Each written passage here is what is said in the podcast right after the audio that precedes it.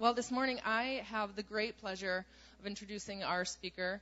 He happens to be my brother in law. He is luckily blessed to be married to Ben's sister, Becca. And he is basically a marketplace minister. He takes what he knows about business and about the way things work in the financial world, and he goes as a man of God to advise people on how to do business with godly principles. This is Paul Campbell. Can we welcome him? Father, I pray for Paul, Lord. I pray, God, that your word would be in his mouth, Father, that you would take the learning, Lord, that he's received and apply it to kingdom principles, God, that we would learn, that we would be able to glean from his experience and your word in our lives, Father. In Jesus' name, to bring the word of life. In your name we pray. Amen. Good morning, everybody. Praise God. You know, I, I've really enjoyed this series that we've been going through out of the box, and it's really challenged my thinking. I don't know about you guys. You guys been encouraged by it so far? A lot of times when we have a series like this, um, when I was at Elim, for example, we had people come through who were, say, teachers, and they would say, well, if you're not teaching, then you're not doing God's will. And then we would have evangelists come through, and they say, well, if you're not evangelizing, then you're not doing God's will. And by the end of all these speakers, you're like, God, what is your will for my life? And you'd think that that would actually give you uh, something to move forward, but actually it keeps people back because they're unsure of what they should be doing. And therefore, they do nothing. So I've been wrestling with this for a long time, and God really began to stir something in me to simplify it, to seek God's kingdom. And this whole thing is about seeking God's kingdom in every moment. And today we're going to go through uh, what that looks like on a day-to-day life, specifically in a marketplace. Now, I'm not saying if you're not in a marketplace, you're not doing God's will. I have to tell you that to begin with so that way you understand. My hope and prayer today is that you come away with the understanding that it's important for us to seek God's kingdom. Amen? Out of the box. You guys been getting out of the box? You getting a little uncomfortable? No? You guys don't seem very uncomfortable. Let's let's do something with that. So we got the kingdom culture we've been talking about recently, and we've talked about education, religion, um, arts and entertainment, family and kinship, and today we're talking about marketplace. So the marketplace has been is something that most of us will have to encounter in our lifetime if we you know want to eat. So I guess it's important. So today we're going to talk about how to do that, and what we're going to talk about is what does God think about work? Seeking the kingdom in the marketplace. Workplace evangelism. I really love that one. Uh, and then we have a call to action. Because I don't believe that just talking is, good enough. We have to do something. We have to move this thing forward. Because really, in the church, we have enough knowledge to, to teach around the world. And they would love just to have just 10% of our knowledge base to be able to minister effectively. And I think we got to a place in our lives we get so much that because it causes us stagnation. Does that make sense? Before I start into the topic, I'm going to share with you a few points. Consider what others say. Most Christians spend the majority of their time at work and often have their most significant relationships with pre-Christians at work. Rather than call Christians, up there, rather than call Christians out of their work setting to do ministry, affirm them, encourage them, and equip them for effective ministry in their work life setting. Wooddale Church, um, former pastor Leith Anderson, which by the way I had a chance to, to sell him a phone while I used to work for AT&T, was quite the experience. He was like, "Where's the Andersons?" I'm like, "Oh, okay, uh, okay, got you. I know who you are now." Uh, second, Billy Graham said this: "I believe that the next great move of God is going to be through the believers in the marketplace. I believe that the next great move of God is going to be through the marketplace. I, that resonated with me when I heard that. Because I'm like, God, it doesn't make sense to me why we spend most of our life in the marketplace, and then, Lord willing, if we make it to, to retirement, now we do God's will? Now we start speaking the Word of God? It makes no sense. To me, at least. Next one here. Someone recently said uh, that the first Reformation took the Word of God to the common man and woman. The second Reformation is taking the work of God to the common man and woman. that is a, that time is now. The greatest potential in ministry in the world today is in the marketplace. Christ's greatest labor force is those men and women already in the environment. So, key verse here. We've talked about this so far. Your kingdom come, your will be done on earth as it is in heaven. And then, but seek ye first the kingdom of God and his righteousness, and th- all things will be given unto you. James, if you can come up where James is at. Okay. I want to demonstrate to you what seeking the kingdom of God first looks like.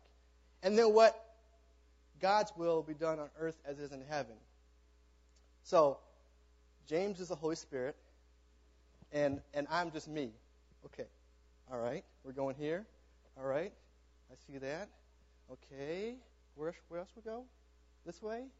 Oh, no. About here. Talk to somebody. Okay. Jesus loves you. Okay. Go over here. And now what we're doing? Okay. Oh, no, no, no, no. Not yet. Not yet. He's not ready. He's not ready. Okay. Okay. Hi. I married you. All right. Thank you, James. I want that image to stick in your mind. See, we complicate things. We, we, we try to figure things out. We, and I want to simplify this for you. If you are not seeking God's kingdom, then you're not being effective. You can, have all, you can read all the books you want and, and do a lot of scripture reading and praise God, I got another scripture memorized. But what are you doing with that? How are you moving that forward? How is that applicable? If I'm seeking God first, I'm not trying to win the whole world, am I? I'm in the moment. There is somebody that I'm talking to today that needs a word to God today. And we're going to talk about that. What it's like to seek God's kingdom in every moment. What, what it's like to look for what God's doing. Because God is always working. You know that? God is always working. I believe that if we start to ask that question daily, it will take some of our stress away. Here's an interesting fact. See if I've got here. Working women and men spend 45%, 45 to 70% of their time uh, working waking hours in work-related activities outside the walls of church. So if we graph that out here, I like this graph. So look, we have 47% at work. We have, actually this is interesting, 11% watching television, and down here 12% family. I think that's a little off balance, don't you think? but that's what people do. So if this is a majority of our life, and when we bowed our, our head and said, Lord, become Lord of my life, doesn't it make sense that this is important to Him? That He wants to use our work to, to glorify Him?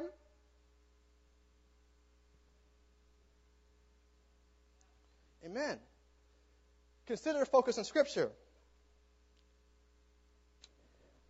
Work in its different forms is mentioned more than 800 times in the Bible. This is more, this is more than all the words used to express worship, music, praise, and singing combined. Work is worship.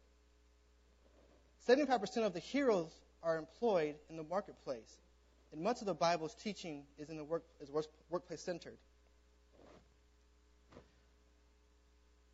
Of Jesus' 132 public appearances in the New Testament, 122 were in the marketplace. You guys starting to see a theme here? This is important to God. Of the 52 parables Jesus told, 45 had a marketplace context.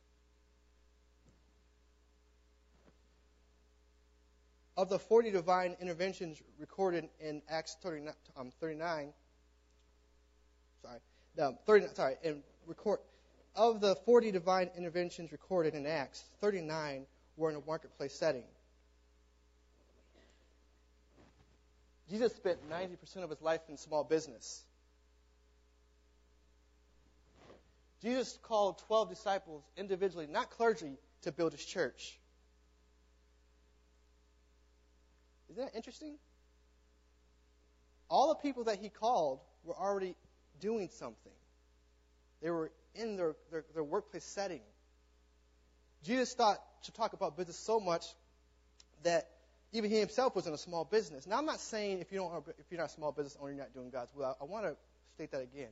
My purpose of, of, of telling this, this is where we spend most of our life. This is why I think God is a practical God. Most of Jesus' miracles, if you think about it, were practical miracles. People were hungry, so what did he do? Yeah. They were sick, so what did he do? Why we work? God first work. Genesis 1 1. If God worked, that must mean I have to do something. Man was created to work. See, a lot of people get caught up in this in the Garden of Eden when, the, when they fell and they sinned. They said oh, the, the ground was cursed. So everybody assumes, oh, I just gotta, I gotta bear this burden of working in this environment, and then one day I'll be able to do God's will. But I have to, I have to work this ground is hard.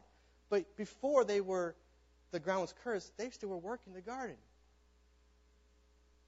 They were. God never cursed work. He's always working in our lives. Always. For our good. I'm going to have to look up this here. So, God is pleased with his work. So, I think this is important. A lot of times, people never ask the question, what should I do with the gifts that I have?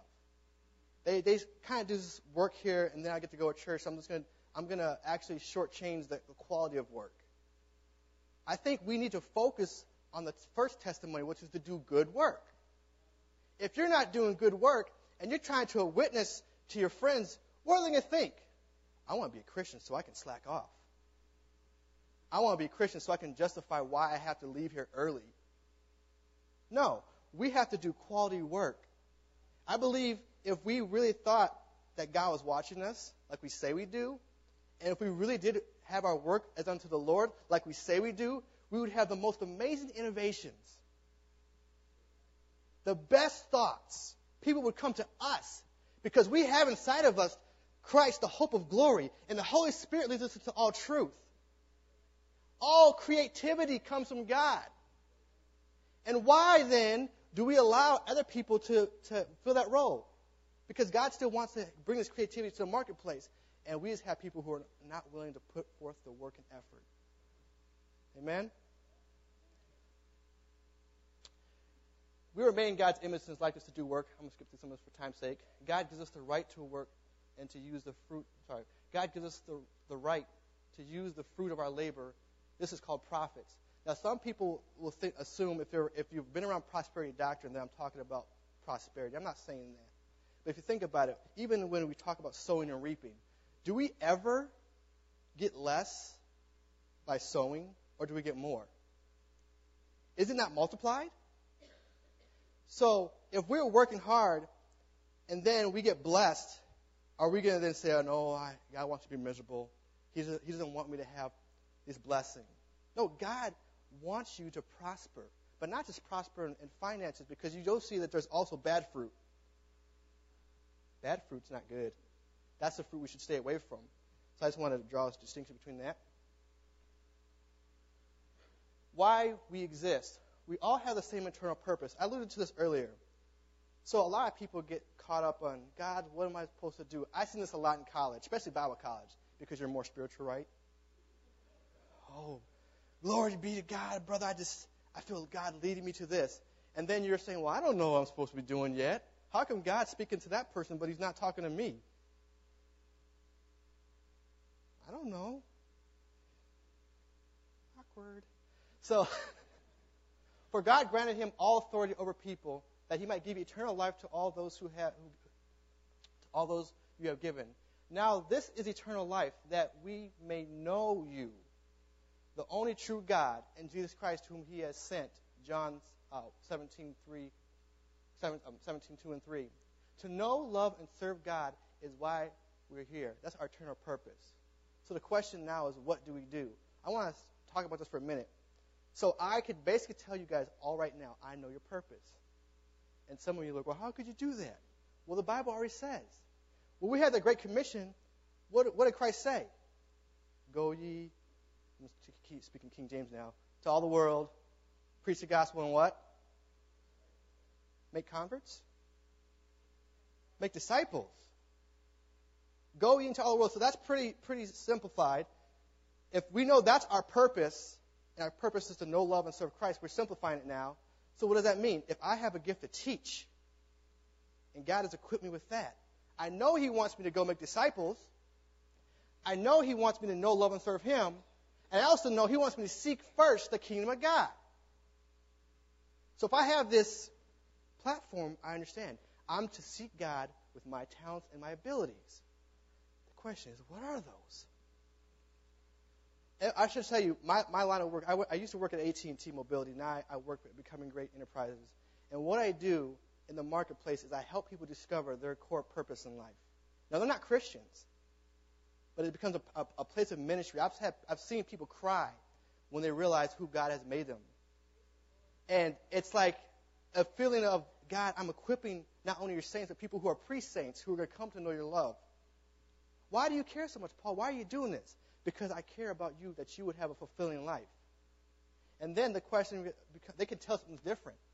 Because this is a God given gift. The Holy Spirit uses the gifts that He's given me word of knowledge, wisdom to see into these people. So I'm, I'm actively using my gifts in the marketplace. And so what happens is they're like, How'd you know that? Some places I can't say, well, Jesus Christ told me, but some places I can where it's a smaller company. I've talked to CEOs and executives, and I've seen people cry with this. And so it's a powerful thing when you know what your purpose is.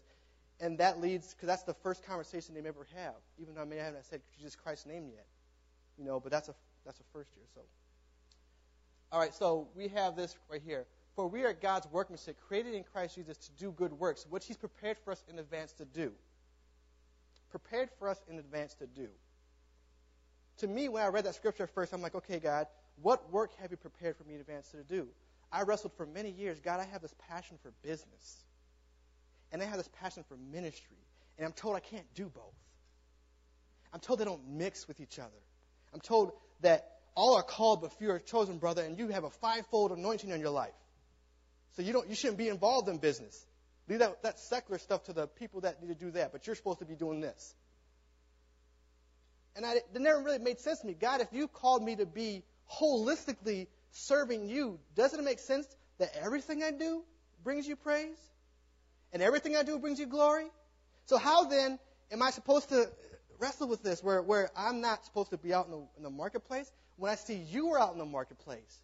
You were out there touching people's lives. You weren't in the pews. You were doing something. Christ. To be Christian is to be Christ like. To do Christ's work. Was He prepared for us in advance to do? God's put a talent and ability in each and every one of you. And the problem is, we're so busy comparing ourselves to everyone around us. The, the classic example I give to people when I, when I speak to them in, in like JA or different places like that, I say, take Kobe Bryant. You guys know who Kobe Bryant is? Very athletic, God given talent.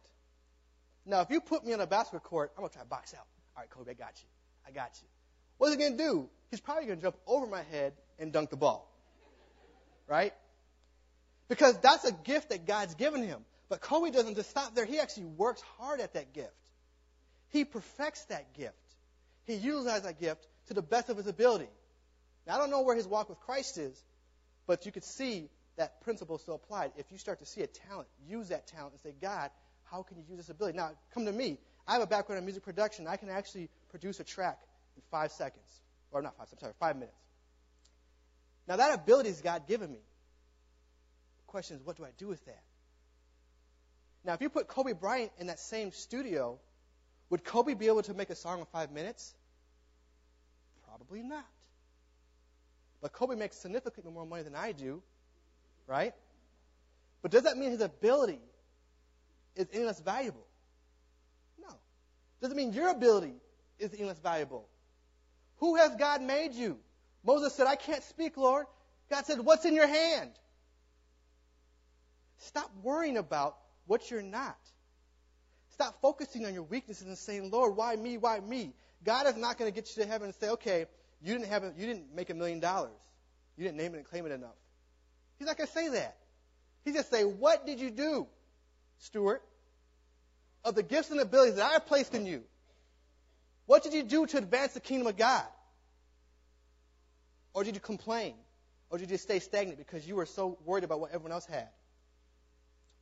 You guys see the next scripture there? For we all have, um, for we know that all things work together to good for those who love God, who are called to His purposes. Romans 8:28. Now we know that all things aren't good. Brother Paul, what about the what about those times in life where you just you just feel like you can't go on? Those happen, right? People lose loved ones, people have job loss. But God's kingdom is so much bigger than that. See, when you're seeking God's kingdom, there's always a hope. God's always working in your in your favor. Now things not always be good to you or whatever, but God's still working. So what I do in my job, I ask people these questions. What are you really, really good at? Think about your life skills. What are you really, really good at?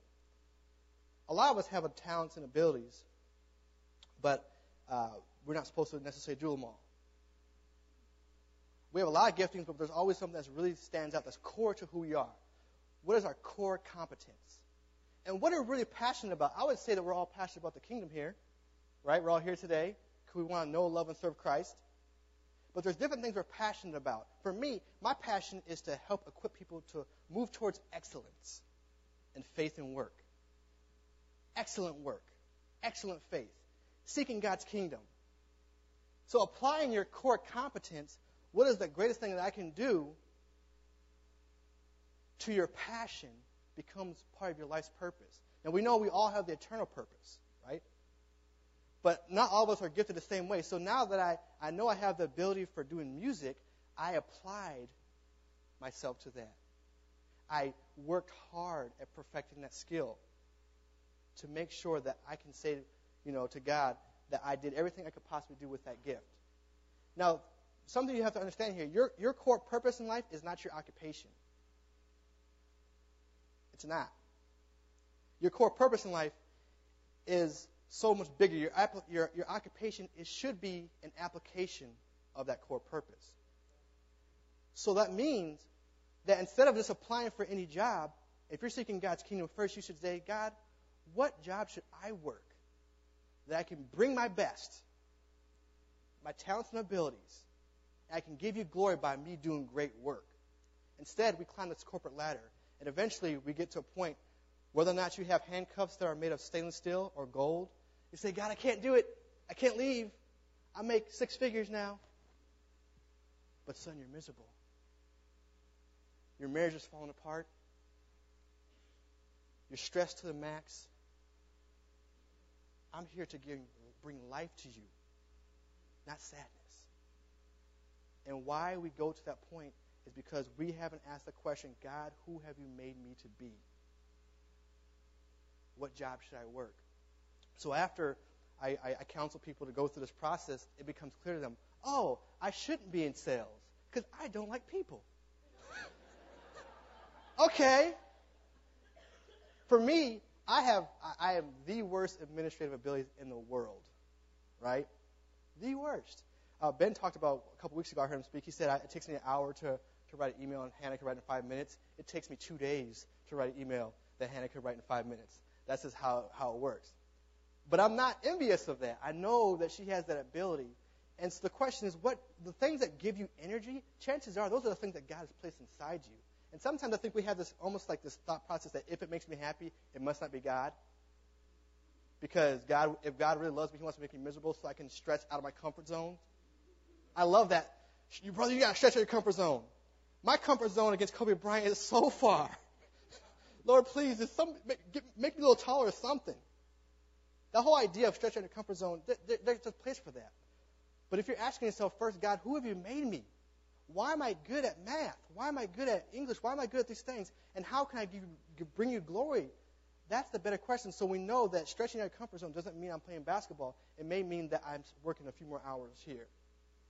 Always asking a question, Lord, what is your purpose? What is your kingdom? The kingdom, the kingdom. I've been thinking about this kingdom thing. We're a part of a kingdom. Something that the, God showed me the other day. If you ever seen these documents about birds, they, they fly, they swarming birds, they go one way and they go another way, and then you find out there's a prey kind of approaching them, trying to get them, pick them off. God showed me that the way the church is growing these days is we're going this way to this church, and we're going that way to that church, but we're not winning souls. We're not winning souls. We call ourselves evangelicals. We're not evangelizing. So part of the thing that God placed in me is teach my people. Teach my people how to live their faith in the marketplace. Why? Because the kingdom of God wants to advance. And that means if you're a teacher, if you're in the media, if you're a janitor. I remember one time um, I was at Elim and I was cleaning these bricks. And we, we put some bricks up, and I was like, God, no one's going to go by this wall and say, look at those bricks. That is a mighty clean brick. No one's going to say that. But Christ says, work as unto me. Clean toilets as unto me. Make mergers and business acquisitions as unto me. Do my purpose. Seek my kingdom. And everything else will be added. See, we were stressed out about where this economy is going. I'm not stressed out. I'm not stressed out because I know my hope is in Christ Jesus, and I'm seeking His kingdom. And He's going to lead me to all truth.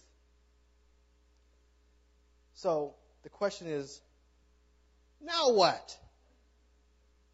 Now that you told me this, Paul, what do I do? I want to show a short video here um, that I thought was hilarious and how people uh, try to evangelize. Because I'm moving now from making sure God wants, you know, calling us, understanding who our calling is, now to how do we evangelize. So that's what we're going to do here. I've, I've, I have to admit, I've, I've felt like that sometimes. I'm like, Lord, I got this quota to meet. I got to do this, Lord.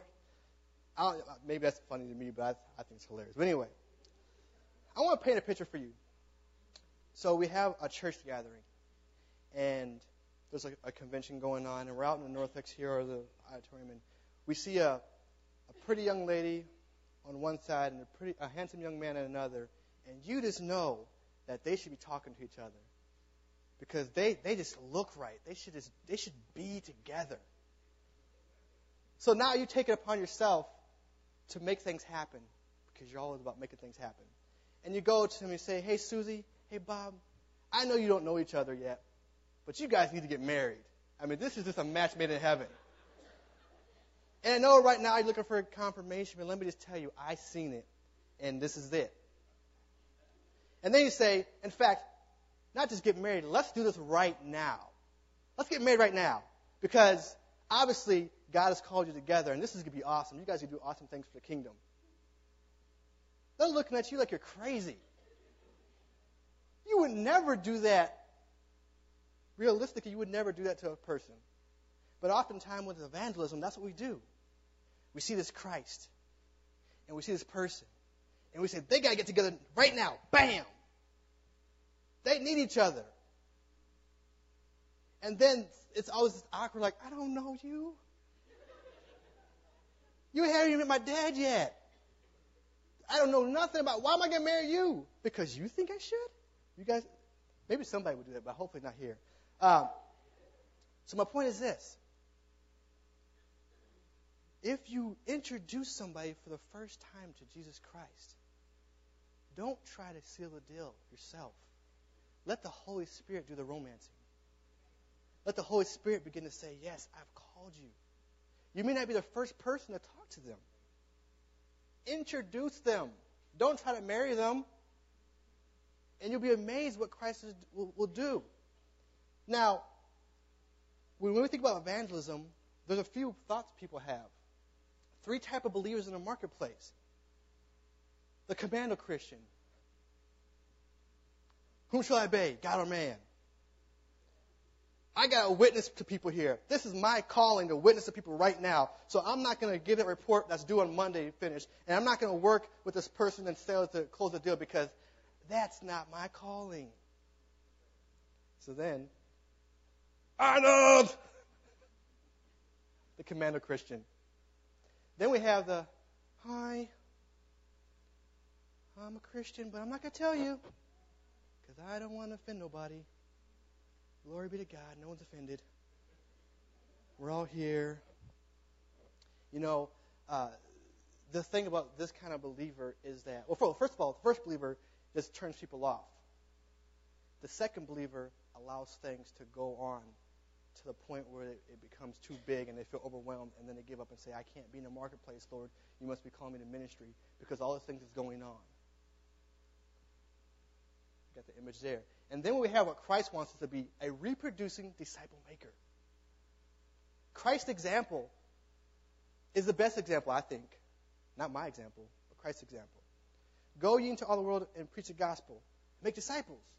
They may not be believers yet, but you're still discipling them. And when you do that, you start to form this relationship. We'll see here in a minute some statistics that are pretty remarkable. Everybody assumes that Pastor Jim's job is to do all the evangelism, all the witnessing, all the speaking. He's one man. Oh, but he's got Pastor Ben, so maybe Pastor Ben and Pastor Jim, they can get together and then they can make things happen and they can advance the kingdom together. Never underestimate your impact in the communities that you live and work in. Ever. God's placed you there for a reason. And He's given you a word, whether you know it or not. And He wants to do great work through you. Because He's compassionate about the people who are dying and going to hell. I've been convicted. Lord, when's the last time I led somebody to Christ in the marketplace setting? When's the last time I had compassion? I had I sat down with uh, Paul Ridgway a couple weeks ago. This gentleman has been in business for, for a while, and he said to me, Paul, I'll go anywhere. I'll go anywhere to lead somebody to Christ. Anywhere. And I left that meeting, I'm like, God, would I go anywhere? Would I do anything? And God began to speak to me, What's in your hand? What spheres of influence have I given you? And then He gave me something. Now, we talked about, me and Paul talked about this. Obviously, my name's Paul, so we're Paul, Paul, yeah, it's funny. So, Paul, what does this look like? And I said, Brother Paul, I, said, I feel like God is calling us to be a, a Matthew 6.33 believer, where I'm seeking his kingdom first and his righteousness. So another question is, how do we do that? So, seek God's kingdom in the moment. Be aware that we're at war. Okay? One of the greatest tactics that an enemy can do is make you think we're not at war. But let me tell you something. We are. Everywhere you look around you, there's advertisements trying to gain your attention, trying to keep you, um, not keep you focused on the one true thing. So first, seek God in a moment. So what does it look like? So I happen to be on a bus, or wherever I'm at, and somebody I see they're hurting. The Lord's allowed me to see one my, use one of my gifts in order to, to see a need. So I'm saying, God, what is your purpose in this moment? So I'm seeking, Lord, what's your, what's your work? I'm listening too to what the Holy Spirit's saying. Do you guys believe that the Holy Spirit is going to lead you into all truth? Do you believe that the Holy Spirit can give you utterance and knowledge that is for the moment for that person? Do you? If Christ is in you and He's speaking to you and He wants to give you a word, we have to slow ourselves down to listen. That's the key point. So if you're going, I can't talk to this person right now. I have to go on to this event. The Vikings are playing this afternoon, and I don't have that recording TiVo thing or whatever. So I, I'm sorry, this is not a convenient time. Or better yet, oh, brother, I'll pray for you. Why not do it now? Seek God's kingdom in the moment. Listen to what the Holy Spirit says, and then you have to do something. You have to speak with confidence. This is what I see going on. They may not know Christ, but you're seeking God's kingdom. You're listening to what God, the Holy Spirit's saying, and you're speaking what He gives you. And if you're seeking God's kingdom first, how much more effective do you think you'll be? How much more effective do you think you'll be? Versus, God, this doesn't align with my agenda. When we said, Lord, be Lord of my life, we said, okay, you're Lord of my life. Now my agenda is your agenda. My agenda is your agenda. And I believe that if I'm working 60% of the time, uh, you know, away from home, most of my waking hours, they say that you spend more time with your coworkers than you do with your spouse. If that's the amount of time that I'm spending away from my wife, who I love dearly, then isn't it important that I'm seeking, I'm listening, I'm speaking what God has to say? I think it is.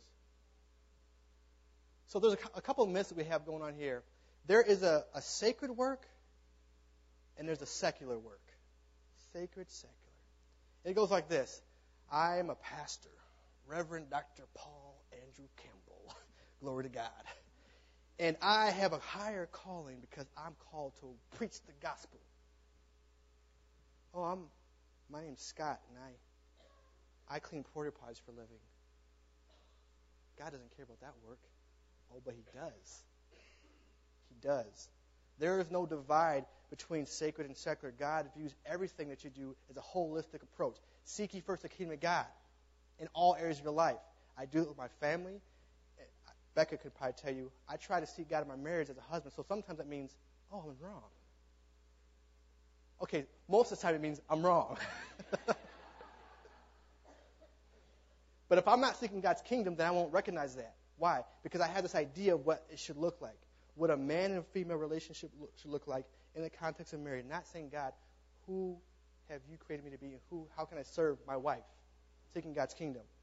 It's not sacred, it's not secular, it's at home, but God loves it because it's part of who He made me. Everything's sacred to Him. Sacred to Him. Means to an end. I talked about this before.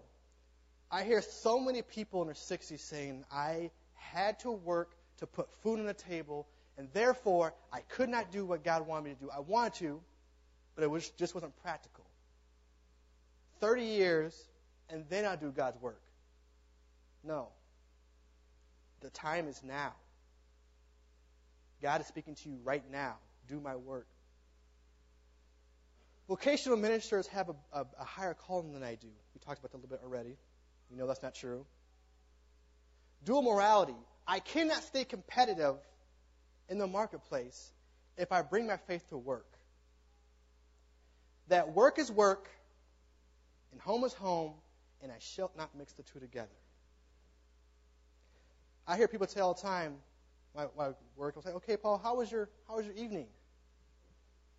Well, I had this going on. I go home. My wife asks me, "How was your day?" But yet we hear people talk about all the time, "Don't bring your home after work." But they just ask me, "What's going on at your home?" See, this is the same thing that people wrestle with. They, they separate these two, men especially. I'm sorry, men, but this is what we do. Um, John D. Rockefeller was a was known for making large amounts of money and giving large amounts of money away. But what they don't talk about is how the shrewd business deals that he made, cutting corners, workers' conditions, but yet he gave a lot to his church. He could justify, he could close the door saying, I am good, God's going to bless me because I'm doing great things with the money he's given me. But he didn't have those two married together. So the dual morality thing, let me tell you something. If you stand for Christ, God will always take care of you. If you stand for Christ in the workplace, I heard someone talk about making a, an integrity fund. If they're asking you to do something to compromise your faith in Jesus Christ, you should have an integrity fund in place so you can say, thanks for the opportunity, but you have caused me to do something now that doesn't affirm the kingdom purposes, and I'm walking away. But right now they have this handcuff on us because they, they help us, you know, provide. But if you had that, how much more effective would we be? We would just say, no, that's not what I'm doing. This is what, want, this is what God wants me to do. So, dual morality. I remember uh, a story quick, quickly. Um, I was working at AT&T, one of the iPhone launches. If you've ever been a part of those, this is crazy. I mean, they long lines, people are mad, and somebody sold one of the phones for another customer, for my customer. My customer came back mad, and my area manager said, "Well, you should lie to him and tell him that this phone here is actually um, the one that he was supposed to be getting, but it's, it's a defect, so he has to get another phone." And I looked in the eye and said, "No, I'm thinking to myself, what would Christ tell me to do? Speak the truth. And I went up to that customer, not knowing if he was going to hit me or not, because he's a big guy. I knew there's a possibility for harm, but I said I would seek God's kingdom first, and I would tell the truth. Now, the ironic story is that's down in Baltimore. This man came up as a director of sales now, and a situation came up where my integrity was questioned. He said, "Oh, nope, not Paul," because I know Paul will tell the truth. That's the kind of example when, it, when you're living out your faith in the marketplace and you're not compromising your morals. Uh, evangelism is an event, it's a common myth. Evangelism is a process. A lot of times when Christ to speak about evangelism, it was cultivating a garden, it was making things happen, it was bringing people to a point of decision. It wasn't, you have to close the deal, like I said earlier. All right, Bob, Susan, let's get married. Boom. It was allowing the Holy Spirit to do the wooing, Key verse again. I'm bringing it up again because I want you to, I want to drill this home. Your kingdom come, your will be done on earth as it is in heaven, in the lives of my family, my business, my community. What does your kingdom look like in these areas? And seeking first the kingdom of God and his righteousness. If I'm seeking him first, all things will be added. Reframing the church for action. Here's a thought Sunday churchgoers become Monday missionaries. We talked about earlier how Luther was saying we should equip the body of Christ to actually do the work from day to day. So Sundays churchgoers become Mondays missionaries. Workplace missionaries are self supporting. We talk about missions today, which is very important. But a workplace missionary needs no support. They already have it. They're working. So they have a sphere of influence they can reach. The truth, the true scope of the influence of church is not Sunday attendance, but the sum total of the congregation's relationships, which most, which most have uh, 20 colleagues they know. Consider the scope of a church that has a uh, attendance of 100 people.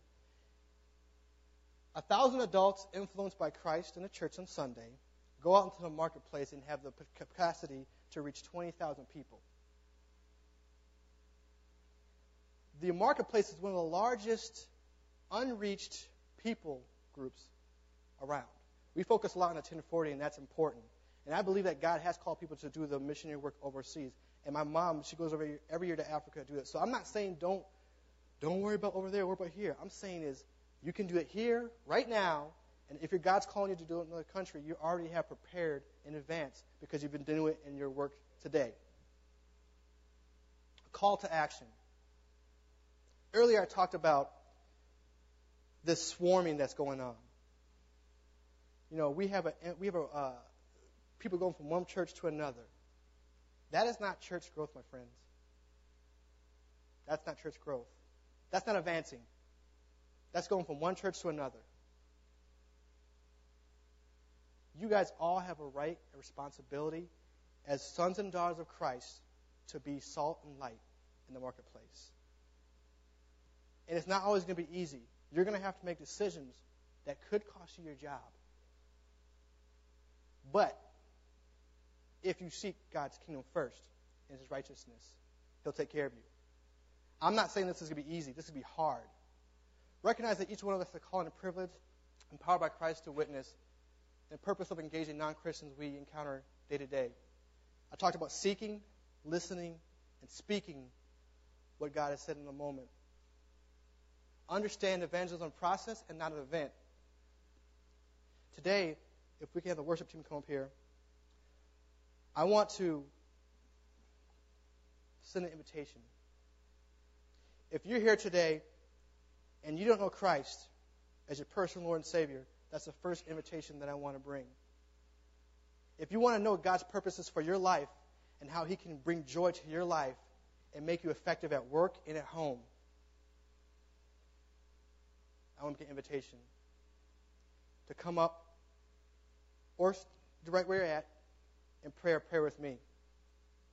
Second invitation is if you've been in the marketplace for a long time and you've been saying, God, I don't belong here, and you haven't seen purpose, but now you're, you're getting some clarity that God actually wants to work where you're at right now, and you want some grace for that, then I want you to stand up so we can pray for you as well.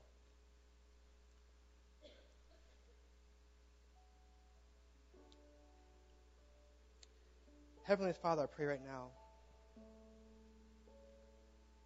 Lord, as you've called us and you've formed us and you've made us to be to, to seek after you.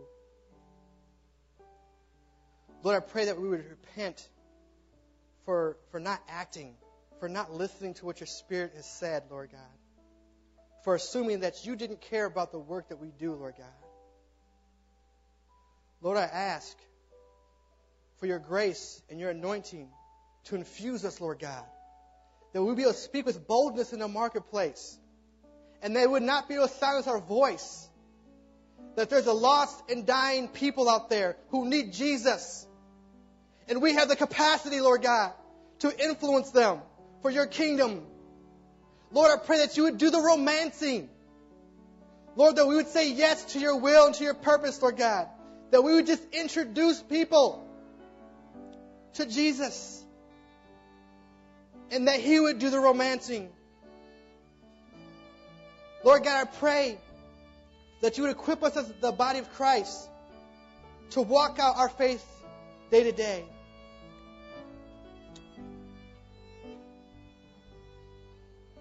Lord God, I thank you that we are sons and daughters of you. Today, as I mentioned, if you don't know Christ as your personal Lord and Savior, and you want to know Him, I'll be here to pray for you today. If you want Him to impact your life and call forth the purposes that He's called you to be, then I'll pray with you. If you're here today and you want to be more effective in the marketplace and you want to repent, I'll pray for you today as well. If you're here today and you want boldness in the marketplace, I pray for you. So, all those things that I said today, if you're here, please come forth. Leaders, if you're here, you want to pray as well, I'd appreciate that. Today should mark a, a, a, split in your thinking. You matter to God. You matter so much to God that He died for you, that He shed blood for you, that you can actually be a part of the family, and that He can empower you to do good works that He's prepared for you in advance to do.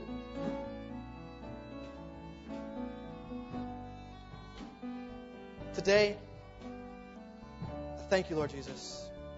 As the worship team sings, think about this name, Jesus. Jesus. Jesus. Jesus. Hallelujah, God. Father, it's our prayer this morning. As we receive your word, as we receive your instruction, God, as we receive your heart of worship, that God, you would prepare us to be a sanctuary for you.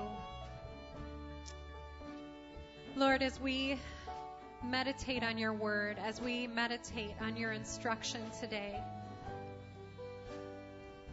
we give you all that we are and all that we have. Thank you, God, for the gifts that you have planted in each and every one of us. Thank you, God, that you have created us the way that you have created us, that we are different from one another, but that in our differences, God, you have called us to unity. I pray that your spirit would fall on this body this morning, that you would create us to be a sanctuary for you, that you would set us apart for your purposes, that we would be pure and holy before you, that you would give us ears to hear you, God, eyes to see you, a heart to receive you, Lord. God, give us great wisdom and understanding. Use us, Father. It's our prayer that you would use us, Father, that your kingdom would come, that your will would be done. Thank you, God. Father, you call us to be a blessing. God, you call us to be a blessing and you call us to bless.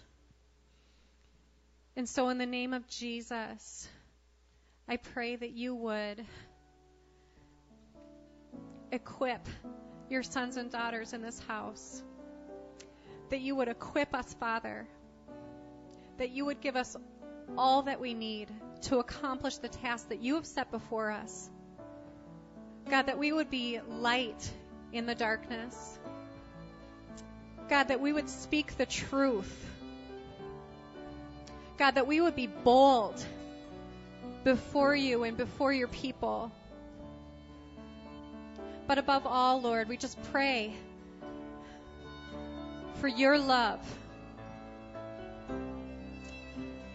for a deeper revelation of your love in our lives that we would pour out, God. An intimate relationship with you where we would be a reflection of your grace, Father. We would be a reflection of your love. Thank you, God, that you are with us and that you encourage us and that you give us the words to speak. Thank you, God, for the, my brothers and sisters here this morning. And I pray for your mighty anointing to fall in this house with all that we need to accomplish the task that you have set before us. Thank you, God.